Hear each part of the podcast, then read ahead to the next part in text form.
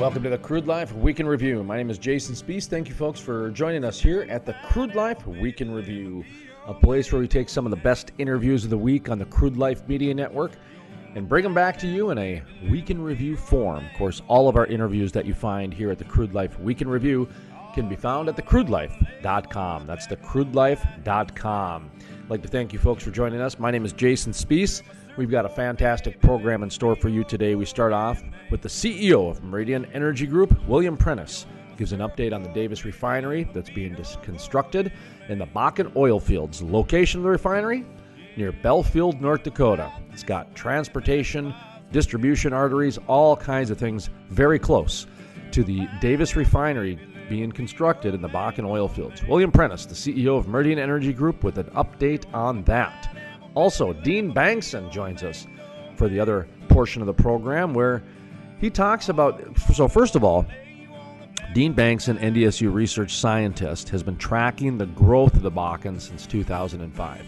Just released the seventh installment of their economic impact study of the petroleum sector on North Dakota's economy. So, we're going to talk to him about his findings with that. He talks about all the trends indicate industries coming back, how technology is impacting and rebounding off of industry success. Also, the infrastructure investments, how there's not much in the way of housing being invested, but the pipelines and gas processing plants are just being invested like crazy. So, very good conversation with Dean Bangsund, NDSU research scientist, William Prentice, the CEO of Meridian Energy Group. All that plus much more on today's episode of The Crude Life Week in Review. My name is Jason Spees, and you're listening to the Crude Life Week in Review.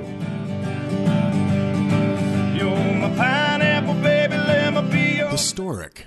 The first full conversion refinery to be built in the U.S. in over 40 years. Innovative. The cleanest, most technologically advanced downstream project ever. The model for future shale basin projects. Groundbreaking. With construction resuming in early 2019 the Davis Refinery.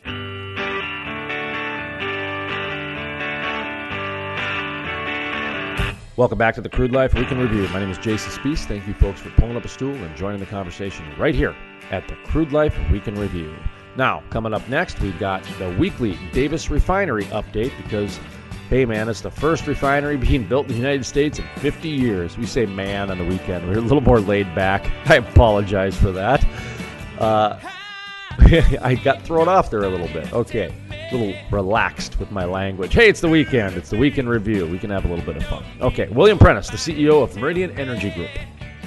Hi, it's Bill Prentice, Meridian Energy Group. A couple things to talk about today. Thank you for joining us here on the Crude Life programs that we have. Let's just start off, first of all, by maybe getting an update. You know, we've covered this project for a few years. It seems like it's finally here. And I just want to make sure that it is here. So let's just kind of remind our listeners kind of some of the latest and greatest things. The reason why we're covering this is because I believe it's going to be read about in history class. And the reason I think it's going to be read about in history class is because the shale play, the shale boom that's going on right now, is revolutionizing the planet on many levels. One of the levels is the innovation of environmental energy technology. And the Davis refinery out in the Bakken is one of those that is leading the way. And that's why we've been covering it every single week with the crude life because it's setting the global standard. Now, we're going to get into this in just a second here, but recently the Davis refinery's spearhead company, the parent company, Meridian Energy Group, announced a refinery down in the Permian. So let's start off by talking about so how are you guys saving the planet these days? Yeah, Jason, thank you. Um, well, you know, you mentioned the shale revolution. It's changed the industry, um, and not just in the United States, the entire world. Um, quite frankly, in the United States, the refining industry doesn't know what to do with all this crude oil. It's kind of used to sipping out of tankers along the coast for the last five or six genera- or decades, and uh, doesn't know what to do with it. Um, also, we're kind of tired of seeing pollution from major industrial plants. So, when we got started on the Davis refinery, uh, we decided to do something quite a bit different. Uh, when we filed for our permits, uh, as a full conversion refinery as a minor source. Uh, Oil and Gas Journal called it historic, so I, I'm glad you also believe it's going to be part of the history books, and we're committed to making it historic. what we're doing is we're cheating. Uh, we're starting with a blank sheet of paper. Uh, we're designing a refinery that uh, is geared to saving every hydrocarbon it can from becoming pollution and becoming part of our finished products. Uh, when you know refineries were being designed 100 years ago, uh, crude was dirt cheap, so wasn't really worth it. Nobody really thought about pollution back then. But when I see something that could give rise to an escaped hydrocarbon, I see dollars and cents floating away. We're not going to do that. Um, the refinery we're building in North Dakota is designed only to run on Bakken oil. And when you design a project to run on a single crude oil, you don't have to design a lot of uh, what what the refinery industry calls complexity into it. In other words, you don't put excess iron on the ground and and have to heat it up all the time. And it's just only the equipment you need for that particular crude oil. And Bakken oil is probably the the best oil to refine on the planet. You could argue that Saudi light was a little bit easier to process, but I really don't think so. Um, so we're starting out, you know, as I said earlier, by cheating. We're building a single-purpose refinery, very, very highly efficient refinery from a capital and a material point of view. And it's going to be much, much cleaner because we're going to integrate into the design and have integrated into the design the latest, uh, you know, technological innovations from the last 40, 50 years. Um, and you mentioned uh, the Permian. Um, West Texas crude, in many respects, is very similar to Bakken oil. Um, and so we're going to replicate the Davis refinery down there and, uh, and introduce Texas to a new kind of refinery as well. Now, that is uh, called the Walton Station Refinery, correct, down in the Permian? Yeah, yeah. The uh, yeah the area that this refinery is going to be located in, uh, just north of Kermit, Texas, is an area that's been ranched by the Walton family for generations. Not not the Walton family from the TV. Huh. And, and there used to be a stage uh, line that ran through it, and the stage station was at the ranch house. So they asked us if we would uh, mind calling it Walton Station, and agreed that'd be a great name for the project. So yeah, and um, so correct me if I'm wrong though, because the thing that we've been talking about in this program is that you know the one thing that's really cool about what you guys are doing is you're going to set the global standard when it comes to refineries. The part that you know some people might maybe kind of rib you guys a little bit is that well by default then you're going to be the global standard because you're the first people to do it in 50 years.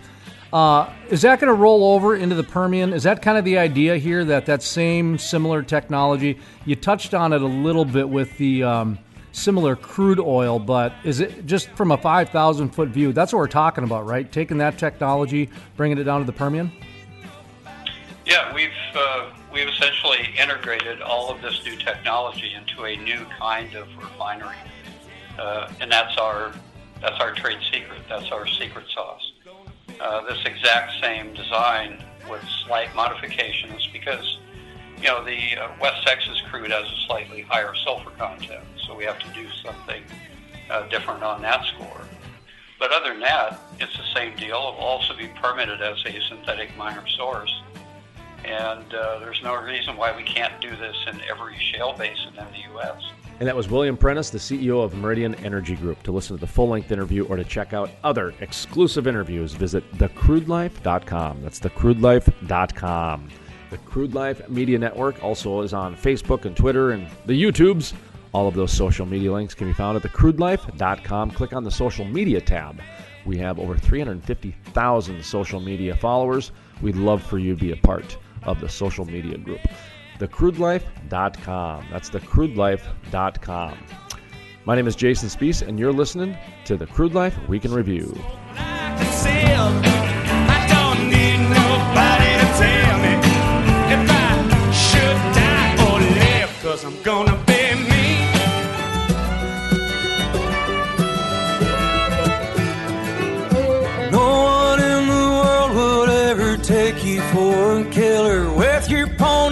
Ponytail and your baby blue eyes.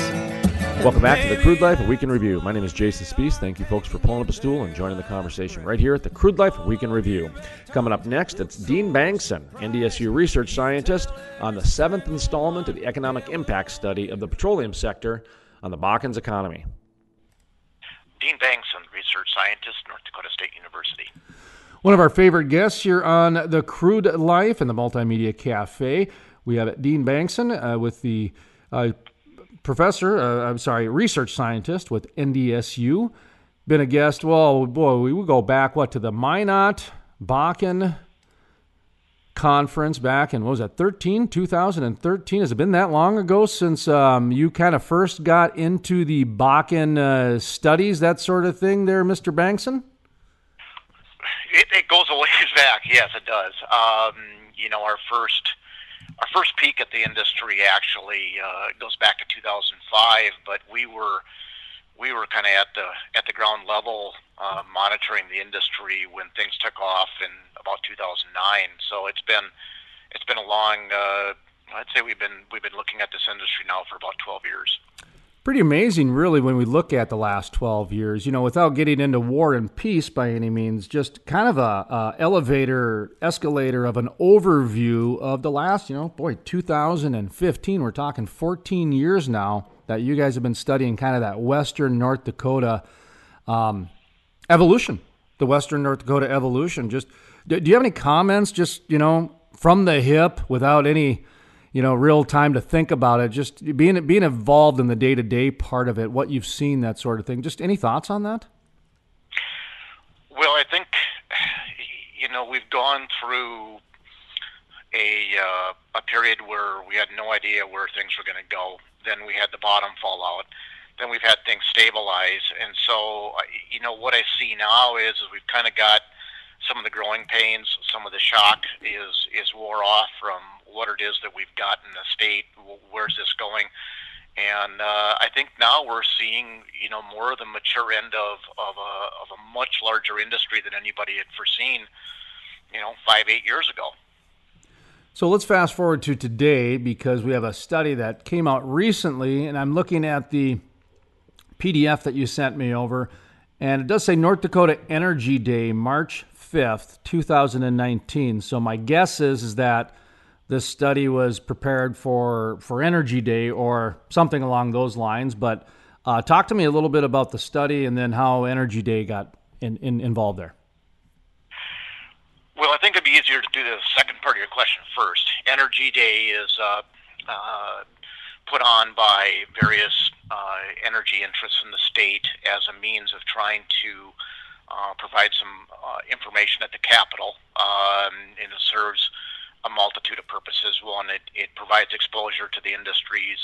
Um, it gets some of the the industry uh, business leaders and, and stakeholders involved in understanding how the legislative process works in the state. Um, gives people a chance to interact. Um, it's traditionally been done uh, the first part of March as a means of kind of the, the the timing of when it might have the the greatest effect in terms of being able to get their message across. Um, we've started, uh, as I mentioned, this process of looking at the industry goes back to 2005, pre pre shale, uh, essentially. And while we never intended for the studies to be timed in a way that that they're only available on Energy Day, it's turned out that with the the timing of the data collection and the work that we've done, that it's been a good combination for us to roll out the study results uh, in in an en- Energy Day type of uh, format at the Capitol. So, what we did um, this year was we had the seventh uh, installment in the series that we've we've been looking at, and uh, we basically provided a, a presentation then that showed to anyone who was involved uh, changes in labor, uh, changes in business volume, changes in tax revenues. Uh, essentially, what's the footprint of the industry at this point in time? Non political study. my guess is that's um, one of the reasons why I pointed out Energy Day because Energy Day oftentimes gets gets very political and that sort of thing. But this study is a non-political study. Is that correct? Absolutely. Um, all this all this study really does is attempt to measure the like I said the economic footprint. In other words, yeah. we're we're measuring information that's already occurred we're looking at uh, adding up the number of jobs in an industry, looking at the tax revenues generated by the industry, looking at the business volume generated generated by the industry, and this is done uh, in a similar context to a bunch of other industries in the state. So this is not a unique exercise in our part, but uh, yes, it is non-political. Um, it's an unbiased, objective yeah. assessment of what we think the industry size is. And I just want to point that out because we do a lot of non-political. In fact, the majority, if not all of our content, is non-political here on our programming. But something like this gets used as facts and figures for budgets and political bills and agendas and that sort of thing. So I think a lot of times it can be easily confused that the uh, people creating the facts and figures have a political bias or something like that. So that's why I just kind of wanted to uh, flesh that out a little bit before we get into the study. That this was a non-political study. This is something that's been done. It's your seventh, you said. It's been being tracked since 2005. So um, what we're about to discuss is is non-political. It's just meant to be what it is. So hopefully the people will grab the information and adjust their lives accordingly from this type of economic information. Isn't that kind of the idea of this study? Oh, absolutely. Okay. Um, Good. We're on the same the, page. Hey, when I get on the no, same yeah, page no, with someone, uh, I feel like celebrating. this this information, along with every other study that we do, and all of the, the various industries that we take a, a portrait of, is designed to be consumed by the general public, and it's designed to be educational and informative. Um, and really, what it does, it just helps identify what your economic players are in in the state. And what we have found in the past is is that if there isn't a source of good information available, uh, oftentimes people will start pulling together whatever information they can find or put together whatever they think the number is, and and we found that that's always problematic because then you've got you know all kinds of estimates floating out there, and nobody knows whose estimate is correct. So um, it does serve a purpose as, as uh, you know, kind of landing uh, a piece of information that says, okay, here's what the size of this industry is, here's what this other industry does, and therefore it fills that information gap. So let's talk about this study a little bit and what some of the key takeaways are. So, looking at it from your perspective, um, what would be, say, a couple of the key takeaways that you saw, and then I'm going to ask you about a few, th- a few things that um, I think that probably Western North Dakota would like to know. But just from the researcher standpoint, what were some things that either surprised you, validated what you had already known, or just like uh, little factoids that you think people should know? Just a, a few, you know, two, three, something like that. Well, I think one of the things that we've been observing, um, and, and something that went back into trying to understand what was happening with the industry when things were in their rapid expansion phase, like from 210 to 214, was a lot of people wanted to know where is the industry going to go, how big is it going to get, and so part of the the job that we were tasked with in terms of not only estimating the size of the industry, but you know we got involved in looking at population and, and business growth and looking at forecasting. One of the things that we were saying in that is that expect the industry to become more efficient expect things to change. This industry will not continue to operate at this at this type of a of a combination of, of factors. They're going to be looking to make things more efficient, more streamlined, less cost, less overhead. This is this study really, I think, uh, is starting to show the first signs of, of those trends, and it really shows to me the maturing of the industry. We went through a massive price collapse in 2015 that led to tightening of the belts that forced the industry to become more efficient than maybe they would have under you know a longer timeline and really what we found with the study is is the business volumes are coming back.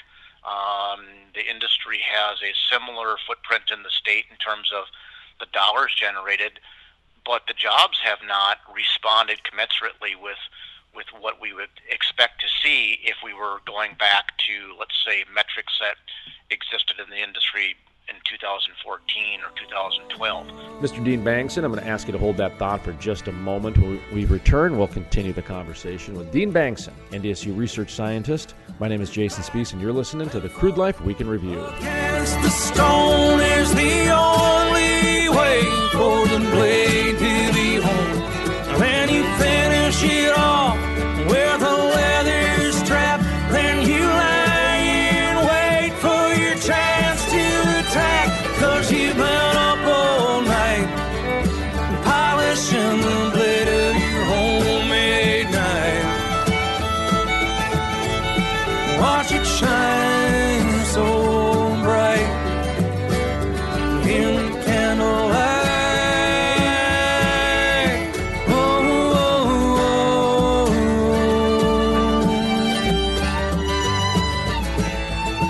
This week, we're spotlighting Brooks West, the singer songwriter. Check his website out, brookswestmusic.com. That's brookswestmusic.com. This is singer songwriter Brooks West.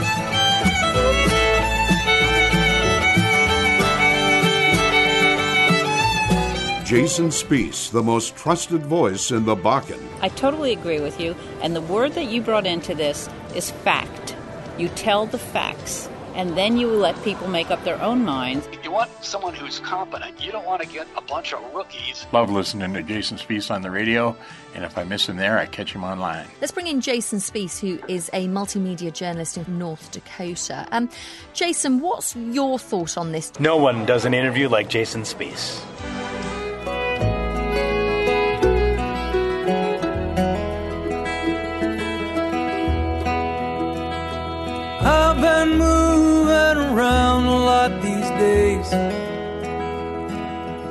Apartment to apartment, state to state. And it doesn't really matter where I go. There's only one place I could call my home. Back Crude Life Week in Review. My name is Jason Spees. Thank you, folks, for joining us here today. Coming up next, Dean Bangsund. We continue the conversation with. He's an NDSU research scientist talking about the seventh installment of the Economic Impact Study on the petroleum sector on the North Dakota's economy and the Bakken oil field. Metrics that existed in the industry in 2014 or 2012. Let me jump in for just a second right Yeah. there. Did you guys uh, flesh that out at all? I know that's not your job or it might not have been part of the study, but that's a key indicator that the, the volume is coming back. But you said the jobs necessarily aren't. So to me, that says that technology is really showing its its its potential. Whether it's good, bad, or indifferent doesn't matter. But to me, that sounds like you know if the volume is coming back, but yet maybe the workers or the, the that sort of thing isn't that they figured out a way to streamline technologically either through automation or artificial intelligence or something like that. Is it, are you following me at all with that? Well, there's there's no doubt that technology is playing a huge role in that. Um, you know, you can break the industry out into into the two main employment categories. One would be production of oil and gas, and the other one is development of oil and gas. And we're seeing efficiencies in both halves of the industry. Now, some of those efficiencies are represented by the fact that, that you can put a well in the ground and have it up and running in a shorter time period than you used to with the same amount of labor. So that makes that makes things more efficient. We're also finding that the industry can do things now that require a lot less labor than they did in the past. Some of that's infrastructure. Um, some of that has to do with the fact that more and more of the wells are now being hooked up with gathering lines, and, and that we have what we expected to have back in you know when the industry was expanding, but infrastructure had not caught up. So it's it's kind of a multitude of things. Technolo- technology is playing a big role in that. Um, infrastructure is playing a big role in that. Um, and you know, while we didn't get into the specific jobs that are that are being affected the most, um, what we looked at was kind of economy or you know industry level type of metrics, which was showing that you know the the number of jobs that the industry needed from the production side was less than what we would have had if we were looking at the same situation, say, five years ago. One of the trends that I noticed in your study that I kind of earmarked as something I think people across the country and people in North Dakota specifically would like to know that it seems that the uh, petroleum industry investment into indus- into infrastructure has uh, gone down significantly from the peak was a 3.4 billion back in 2013 2011 2.8 billion 2015 2.6 but the most recent one 2017 1.9 billion. So has our infrastructure is is is that just because of the downturn or I, I guess I'm curious because I keep hearing about all these big projects. You know the Permian's got 85 gajillion dollars worth of projects and I heard that you know North Dakota does too but um, your numbers seem to think there's a decline there. Well what we observed was was the, the amount of dollars going into uh, infrastructure development is down from the peaks that we saw in previous studies. Now some of that may be that that yes, we are getting certain elements of infrastructure in in western North Dakota caught up. Um, what we kind of saw with the numbers that we collected was that the industry is still expanding infrastructure in those cases where it needs to meet uh, an increase in some type of output, whether it's gas, whether it's oil. Um, you know, so we're dealing with uh, pipeline takeaway capacities, uh, gas processing volumes we're still seeing investment in those infrastructures. Where we're kind of seeing infra- infrastructure fall off is in in you know the development of the other types of things that the, the industry was putting money into here five five eight years ago. So the industry is still still putting in infrastructure. They're still spending a, a fairly considerable amount of money. It's just that uh, it's more targeted now to changes in production. And in your report, I see that where you've got gas processing plants, midstream, crude oil pipelines, and you even got water treatment, housing, that sort of thing. And there's still good investment, gas processing plants, crude oil pipelines, midstream, and then gathering systems. You're right. Then it's just the rest are like non existent. I don't even see crude oil rail loading, water treatment, Housing, lodging, and miscellaneous, there's really nothing there. Boy, those really fell off, huh? Well, if you think about it, I mean, we've added we've added oil capacity, oil takeaway capacity, and, and you know, I would direct in, individuals interested in learning more about that to the North Dakota Pipeline Authority. Justin Kringstad has got all kinds of statistics on that, but we haven't had the need to build any more rail loading facilities. Um, we've added takeaway capacity with the with the pipelines that have gone in and are recently online. Oil production uh, has reached an all-time high, but those highs are just slightly higher than where we were. So it's not as if we've doubled oil production. So incrementally, you know, we've been adding capacity to take that oil away, but it's been in the form of, of pipeline capacity, not rail capacity. Um, you, you know, the the housing issue, depending on who you talk with, is is still an, it still can be a problem. But the but the companies are not investing heavily in the work camps and the temporary lodging arrangements that we saw that were such an issue in 210 to 214 when when we had a flood of workers coming into western North Dakota and we had nowhere nowhere to house them. Um, housing has in in some capacities caught up. I shouldn't say caught up. It makes it sound like it's it's we're right exactly where we need to be. That's that's a, a whole other study in itself. But so there there stands to reason that we're not going to see as much investment in some of those areas that we had in the past. Transitioning to job service. By the way, Dean Banks, an NDSU research scientist, on the line with us here. And what we're talking about is the economic impact study of petroleum sector in North Dakota's economy, which we all know has been powering the upper Midwest for about a decade now. But uh, boy, did you know that, by the way? Um, I remember a couple years ago, petroleum industry brought Stephen Moore into town. And I've checked in the next couple years, it was the same thing. But the only industry that's added jobs, a net gain of jobs over the last 10 years, is the mining industry, which is the oil and gas industry. Every other industry's lost jobs. And I always found that very interesting to me. And so whenever I talk about job development and when I talk about that sort of thing, I like to keep that in mind because What we're about to talk about is the job service distribution of petroleum industry employment.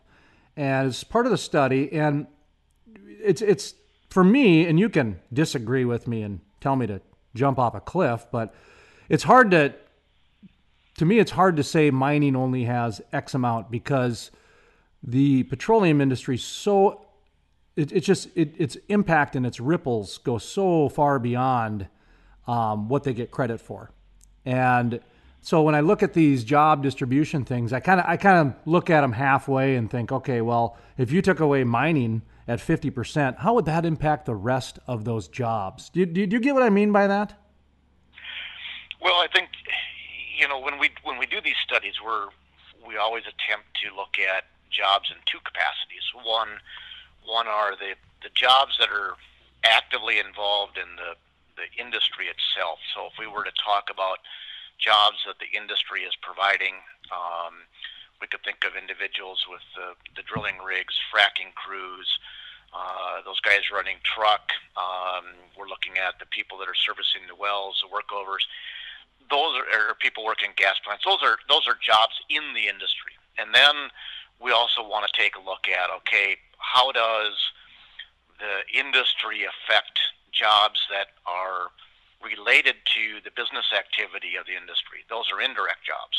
And then we have all the jobs associated with the consumptions of goods and services by people that work in the industry. Those are induced jobs. So what we want to look at here is is what are the or what is the total amount of job support created in the industry um, within the state of North Dakota. And so when you look at that perspective, um, the industry has had a huge presence in the state. Um, even if you were to ignore, let's just say we, we decided we don't want to talk about uh, secondary jobs and want to look at just jobs in the industry. Um, we had, you know, here uh, back in 2014, it was estimated we had over 90,000 jobs, direct employment in the industry. Um, and so the, the size of the industry when measured in terms of labor and compare it back to the size of the state's economy is a reason why we've seen such big shifts in employment in the state is that we don't have a state that's large enough to absorb all of that. Uh, basically, the industry has gone up and down the last, well, since 2014, went down at 215, finished its bottom at 216, came up, came up again at 218. Mr. Dean Bangsund, I'm going to ask you to hold that thought for just a second. We're going to take a quick pause. When we come back, we'll continue the conversation with Dean Bangsund, NDSU research scientist. My name is Jason Spiess, and this is the Crude Life Week in Review. To the place where I was born, where my heart nighttime lights are thin line on the horizon. Historic the first full conversion refinery to be built in the U.S. in over 40 years. Innovative, the cleanest, most technologically advanced downstream project ever. The model for future shale basin projects. Groundbreaking, with construction resuming in early 2019. The Davis Refinery.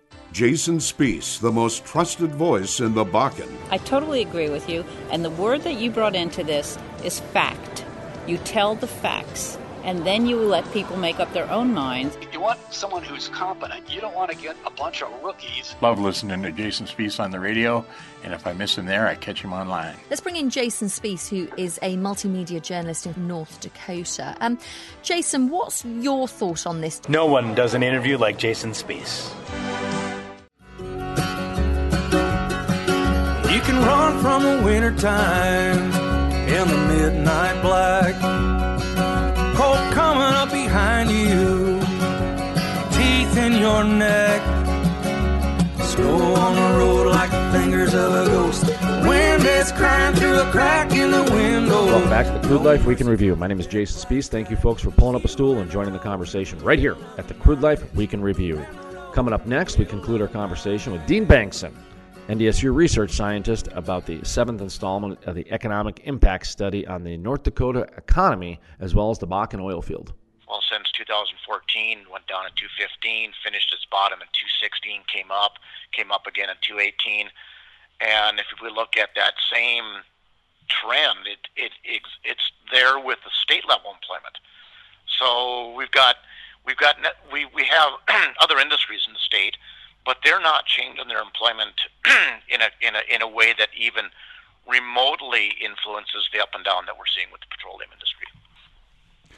So where are we at with the petroleum industry? Just from let's just vertical them for a second. You know, we're talking 2013, 2014, 2015, and 2016. 2016 was kind of the was was that that, was a little bit of a down year, 15 down year. So where are we at with the jobs in terms of this study? What did you see with the just the en- energy industry? Well, I think if I can if I can paint the canvas here for just a second, when we did the first study, we we had a, an estimate of about 5,000 jobs that were in the industry and supported in the state. And we all know that those numbers grew rapidly and, and grew to a level that nobody really has ever seen in North Dakota. We've never seen growth like that before. Then what happened was we had a huge price collapse, and then it bottomed in 216. So what I like to do is I say, okay, if we were to go back to the 216 level, let's say that that oil production and development out there really slowed down, and that was going to be the new normal. How much growth have we seen from when things were first measured to where we're at in 2016? In direct employment, 2016 was about 31,000 jobs. So we went, you know, from well, let's just do the same metric. And so when we looked at secondary employment, we and combined it with direct, we had 47. We estimated at 47,000 jobs. So we have an industry that went from about 5,000 to 47,000 in a 10-year period. Now, most people would argue that 2016 was an unusually low year, and I would say, yeah, it was. We had, uh, I don't remember the exact rig count, but we had we had a, a fraction of the rigs working in the state, but we were still dealing with you know 13,000 wells. So if we look at that from that standpoint, the industry has maintained. Uh, a size that I think is larger than what a lot of people thought. Um, and then now looking at 17 and 18, uh, we're back uh, north of 55,000 jobs in the state in 2018. So it kind of speaks to the to the how that we've grown the industry, and it's not entirely being driven by oil development. So if we were to pull all the rigs out of the state, or at least the vast majority of them, and we look at what's remaining for employment, we still have an industry that's approaching 50,000 jobs. So a study came out with Jadestone Consulting, Jadestone Consulting. Excuse me, I slurred my words there for a second after drinking coffee. Um, and it had to do with the amount of revenue the oil and gas industry uh, created for the state. Are you familiar with that study? I have I have looked at it. Um, okay, that's it. That's all I want to know. I haven't, and, I haven't spoke with anybody on it, but yeah, no. I did look at the numbers. And, and, the general gist is about half of the budget comes from the oil and gas industry. Is that what you took from took from it in terms of a very shallow, not even a toe in the water look at that study? Is that what you kind of took away, or was that something else? Well, I think the the total volume of dollars uh, that flow into the state coffers from the industry, we know it's high. Um, we know that it, it is by far the most dollars of any industry in the state that we've measured to this point. Um, I think one of the things that, that that study spoke to me about was how integrated all of the areas of the state are with the distribution of the dollars that are put forth by the industry. And so you can look at the volume of dollars, or you can look at how those dollars are distributed. I I tend to look at it because I've already I already understand the share of the state revenues that come from the oil and gas industry, but I looked at the distribution as as as a very big story from that study. Um, that and, we're seeing those dollars flow. Every county is receiving money from, from the oil and gas industry, or redistributed funds that, that came into the state from the from the industry. I thought it was a really important study, and um, I know I, I was referred to as you know PR agency and a political study, and that's I didn't take it as that. I, I, I understand it was used as political fodder, but at the end of the day, I thought it was a very non-biased, non-political study. Did you, I mean is that is that am I out of line for thinking that, or was it a political study? I, I don't have any reason to believe it was political. Um, right. I, I, I, know it was paid for by an ad agency. I know that, but I mean, it didn't. It did, that did not seem to detract away. Now, I don't want to get stuck on this, so I'm sorry I, I brought it up. The reason I brought Oh, up no, the- I- I- you, I- you I understand what. I'm trying to do here, yeah. my my perception of what the study did was it went back and it attempted to count dollars that had been distributed. It didn't it didn't me- measure or come forward try to say, well, the dollars that went to Watford City are more valuable than the dollars that went to Devil's Lake. Right, exactly. Um, and it didn't it didn't try to say that the western part of the state is getting more money than the east. It didn't make any value judgments based on on the dollars. What I saw was an attempt to actually go in and record the dollar flows that have been occurring and to the extent that that study relied on actual data, um, I would have to say there was very little political overtone from the, the methodology standpoint. What happens after the information is released? Of course, that's that's once it enters the public domain. I mean, you know, everybody can use the information for different purposes. But That was a hard I study, I think, for I think that was a hard study for people to swallow because what it showed was how much the state is reliant on oil and gas revenues. That's what I really took away from that was like I was shocked at how reliant so many counties, including Cass County, which is on the opposite side of the state, how reliant they really are to those oil and gas revenues. That that's that's what I took away from this study was that. Well, that that's the distribution I'm referring to. Is is Right. just the voluminous. I don't know. That's not a really good way of saying it, but the the magnitude of the distributions were substantial throughout the entire state, and I think that's. I, I think that is something that is probably not readily visible because a lot of a lot of people don't spend time worrying about what the local governments where their revenues come Right. from. They're more interested in you know what do I have to pay? What's my tax rate? You know, they look at things from the contributing side, not the receiving side. And that was Dean Bangsund with North Dakota State University NDSU research scientist talking about the seventh installment of the Bakken oil fields economic impact study, the petroleum sector on North Dakota's economy. Dean Bangsund, NDSU research scientist. Thank you very much for joining us here today. That's going to do it for our program. For those of you who joined us on the radio, thank you very much. We'll be back next week at this time on this radio station. Thank you very much for streaming us on the internet or possibly downloading one of our podcasts on iTunes or many of our other podcast platforms. We appreciate that very much. From the staff here at the Crude Life Week in Review, we'd like to thank William Prentice, the CEO of Meridian Energy Group, as well as Dean Bangsund with North Dakota State University. Once again, from the staff here at the Crude Life Week in Review, my name is Jason Spiess, asking you to keep calm and frack on.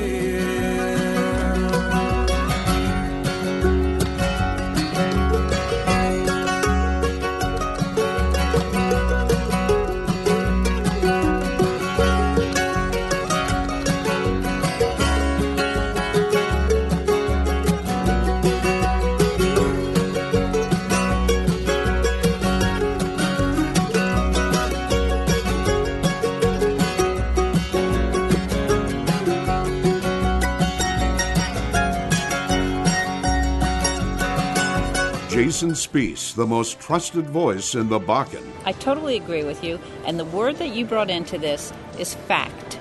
You tell the facts, and then you let people make up their own minds. You want someone who's competent. You don't want to get a bunch of rookies. Love listening to Jason Spiess on the radio, and if I miss him there, I catch him online. Let's bring in Jason Spiess, who is a multimedia journalist in North Dakota. Um, Jason, what's your thought on this? No one does an interview like Jason Spiess.